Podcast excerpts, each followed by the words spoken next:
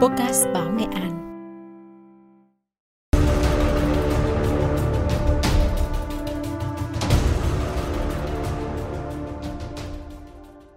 Ngoại trưởng Sergei Lavrov là một huyền thoại của ngành ngoại giao Nga. Đến nay đã có gần 50 năm làm công tác đối ngoại.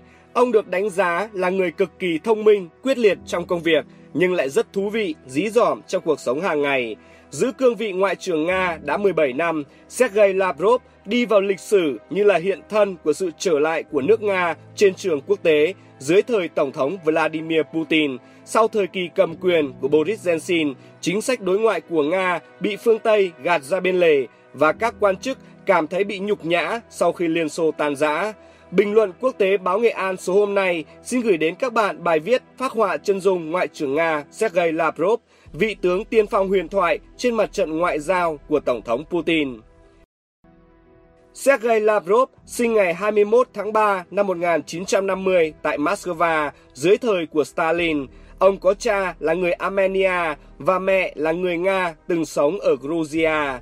Ngay từ nhỏ, cậu học sinh Lavrov đã yêu thích môn vật lý và dự định theo học ngành này ở bậc đại học. Nhưng một ngã rẽ bất ngờ đã đưa ông theo nghiệp ngoại giao. Ông tốt nghiệp Học viện Quan hệ Quốc tế Moscow vào năm 1972 và đã thành thạo đến 4 thứ tiếng. Theo quy định thời đó, một sinh viên tốt nghiệp Học viện Quan hệ Quốc tế Moscow phải làm việc cho Bộ Ngoại giao trong một khoảng thời gian nhất định. Lavrov đã sang quốc gia Nam Á Sri Lanka làm việc tại Đại sứ quán Liên Xô với tư cách là cố vấn.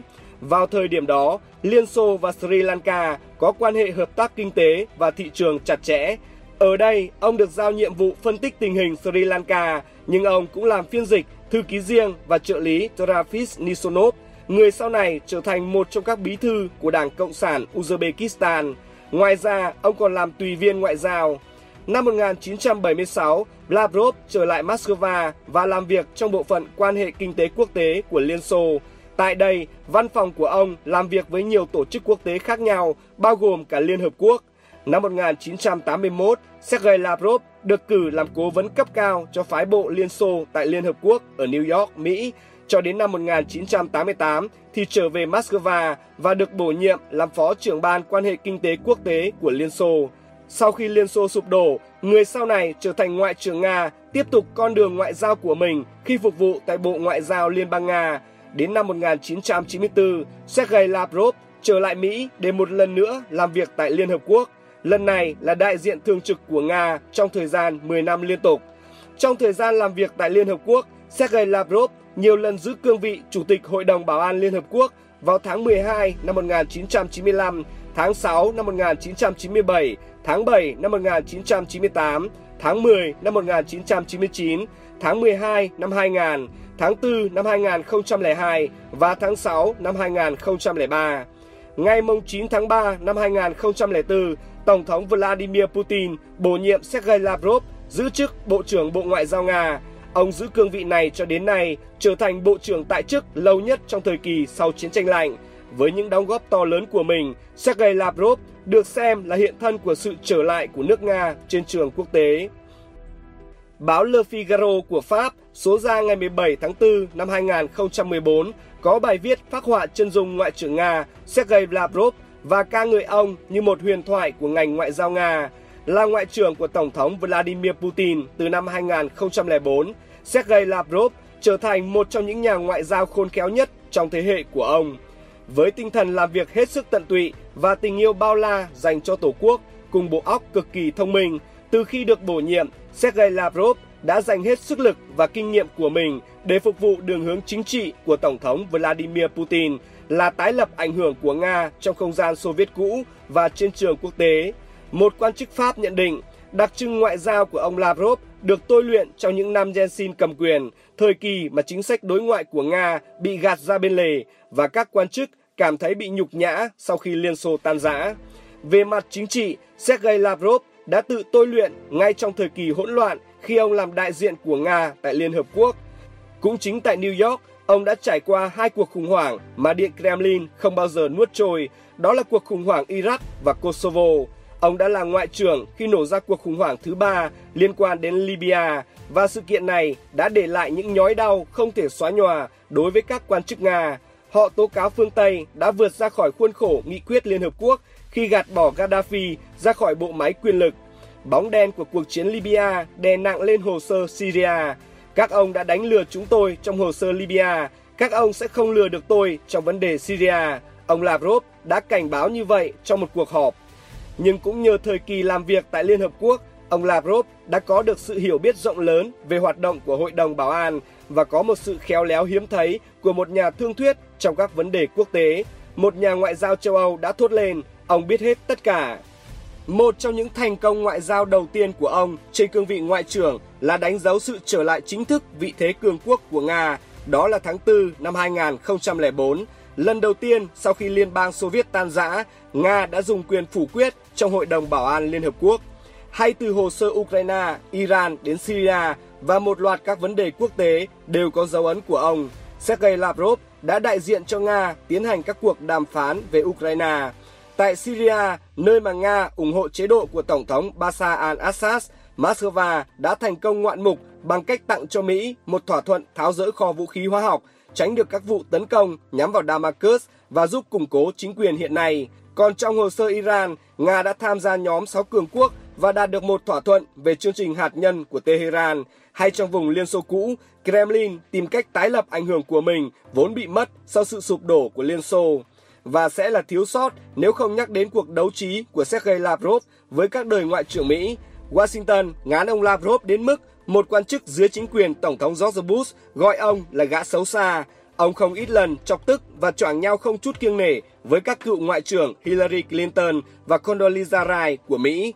Mới đây nhất, khi được hỏi làm thế nào để có thể thay đổi thái độ đối với các yếu tố văn hóa truyền thống của Nga vốn bị thế giới nhìn nhận với sự chế nhạo, Bộ trưởng Sergei Lavrov mỉa mai, họ chỉ coi chúng tôi là một đất nước của đàn balalaika, rượu vodka. Trước hết, đây là thể hiện của niềm vui, thái độ tốt đối với cuộc sống. Con gấu là một biểu hiện cho thấy thái độ trân trọng của chúng ta đối với thiên nhiên. Đối với tôi, để những điều này gợi lên cảm xúc tích cực, những nụ cười còn tốt hơn nhiều so với những liên tưởng mà nhiều người lấy biểu tượng của nước Mỹ như những người da đỏ. Số phận của họ thậm chí còn tồi tệ hơn số phận của những con gấu Nga của chúng ta. Họ sống trong những vùng lãnh địa hạn chế, con gấu ở chỗ chúng ta dạo chơi khắp đất nước. Có thể nói, giữ vai trò tướng tiên phong trên mặt trận ngoại giao cho Tổng thống Putin trong một giai đoạn nhạy cảm và căng thẳng của lịch sử, quan điểm cá nhân của Ngoại trưởng Lavrov trong các vấn đề quốc tế lớn có liên quan đến Nga là một bí mật đối với phương Tây. Trước công chúng, ông Lavrov luôn đề cao tầm quan trọng của nước Nga và sự phục hồi từ hố sâu tuyệt vọng của nền kinh tế, chính trị những năm 1990 khi Tổng thống Boris Yeltsin gần như không kiểm soát được chính phủ Nga non trẻ. Theo bà Angela Sten, chuyên gia về Nga thuộc Đại học Georgetown, Mỹ, có một thứ khá chắc chắn, đó là ông Lavrov ủng hộ khôi phục vị thế của Nga trên trường quốc tế nói chung, nhưng liệu ông thuộc vòng tròn trong hay ngoài của Tổng thống Putin thì không ai biết. Trong quyển sách Dấu ấn cá nhân trên bàn đàm phán quốc tế của nhà xuất bản iSpace Press năm 2012, giáo sư chính trị học người Nga Vasilenko Irina mô tả phong cách ngoại giao của ông Sergei Lavrov thuộc hình mẫu người đổi mới bên cạnh các hình mẫu nhà doanh nghiệp, nhà phân tích và nhà phê bình thuộc nhóm nhà đàm phán xây dựng. Tính cách của người đổi mới là một sự kết hợp hài hòa giữa trực giác, logic, hướng ngoại và ngang bướng – trong lịch sử, phong cách tương tự có thể bắt gặp ở nhà ngoại giao nổi tiếng Alexander Zorchakov, sinh năm 1798, mất năm 1883, người đã góp phần đặt nền móng cho các trường phái đàm phán của ngành ngoại giao Nga. Nhà báo người Mỹ Catherine Masdes kể, những người đã có dịp quan sát ông Lavrov ở cự ly gần đều dùng hai nhóm tính từ tương phản để mô tả ông. Thông minh, hài hước, có duyên, mạnh mẽ một cách trí thức, nhưng bên cạnh đó lại nặng nề trong chỉ trích, coi thường, cương quyết, cố chấp và lạnh lùng. Tuy nhiên, sau tất cả, Sergei Lavrov luôn giành được sự vị nể không chỉ vì sự quyết liệt trong công việc mà cả những phẩm chất rất thú vị trong cuộc sống hàng ngày. Có chuyện thế này, một hôm các nhà ngoại giao phương Tây nhìn thấy ông tới dự một cuộc họp của khối NATO, mặt mày bị xây sát, tay gãy. Một trong những nhà ngoại giao kể lại, ông nói với chúng tôi là ông bị ngã khi đá bóng, nhưng ông có bộ mặt của kẻ vừa đánh nhau. Điều này cũng chẳng lấy làm bất ngờ vì lãnh đạo ngoại giao Nga nổi tiếng với những phát biểu đốt chát và cực kỳ nóng này. Tuy nhiên, theo một nhà ngoại giao, dù Lavrov có cử chỉ, lời nói thô bạo, nhưng ông không phải là người thô bạo. Ông sẵn sàng rút găng đọ sức, nhưng ông không hung hăng. Ngược lại, Sergei Lavrov có một thân hình trắng kiện và đặc tính của đấng mày râu uy quyền. Ông rất thích trượt tuyết, mặc đồ may của Ý, vừa ngâm thơ, hút xì gà, vừa nhâm nhi rượu whisky. Nói tóm lại, nhà ngoại giao kỳ cựu của nước Nga có tính cách rất đáng mến, yêu đời, có tiếng là người đàn ông lịch lãm. Trước khi được ông Putin chọn làm Bộ trưởng Ngoại giao, ông Lavrov giữ chức đại sứ Nga tại Liên Hợp Quốc trong 10 năm, từ năm 1994 đến năm 2004. Ông ấy là ngôi sao của Hội đồng Bảo an trong suốt thời gian ông ấy ở đó, nữ nhà báo Evelyn Leopold, trưởng bộ phận Liên Hợp Quốc của hãng tin Reuters, nhận xét về ông Lavrov. Còn theo nhà báo Kolomlin của tạp chí Foreign Policy, ông Lavrov là người am hiểu ngôn ngữ luật của Hội đồng Bảo an hơn bất cứ ai. Nhưng ông cũng sẵn sàng xé rào những quy tắc của Liên Hợp Quốc. Giới ngoại giao làm việc tại trụ sở Liên Hợp Quốc ở Mỹ đến giờ vẫn truyền tai nhau câu chuyện ông thách thức quy định của Kofi Annan, Tổng thư ký Liên Hợp Quốc khi đó.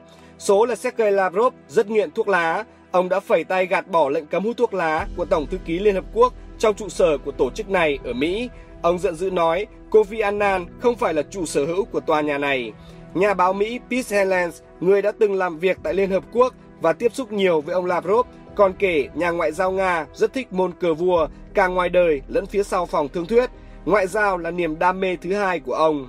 Sergei Lavrov còn là một người đàn ông tiếu táo, dí dỏm. Tháng 6 năm 2017, Ngoại trưởng Lavrov đến thăm vùng Kaliningrad của Nga và gặp gỡ các sinh viên của Đại học Liên bang Baltic. Thấy trước mặt mình là các khán thính giả trẻ trung và hiện đại, ông Lavrov đã không bỏ lỡ dịp trêu đùa và truyền cho các bạn trẻ một chút kiến thức. Từ thời Liên Xô, người Nga có một câu nói đùa rằng nghề cổ xưa nhất quả đất là nghề bán dâm. Ông Lavrov nói bản thân không đồng ý với nhận định này tí nào. Tôi sẵn sàng bảo vệ quan điểm rằng gọi cái nghề nổi tiếng ấy là cổ xưa nhất không chính xác. Nghề cổ xưa nhất phải là ngoại giao vì trước tiên chúng ta phải thương lượng với nhau đã, vị ngoại trưởng dí dòm Tổng thống Putin được ví như người hùng đã chấn hưng nước Nga, đưa xứ Bạch Dương trở lại vị trí siêu cường từ hố sâu tuyệt vọng sau sự sụp đổ của Liên Xô. Và nói đến huyền thoại Putin, chúng ta không thể không nhắc đến đóng góp rất lớn của Sergei Lavrov, nhà ngoại giao kỳ cựu của đất nước Nga. Dành cả đời phụng sự đất nước, ông đã dồn tâm sức để khôi phục danh dự và sức mạnh cho chính sách đối ngoại Nga. Bình luận quốc tế báo Nghệ An số hôm nay xin được khép lại tại đây. Cảm ơn các bạn đã quan tâm theo dõi. Xin chào và hẹn gặp lại.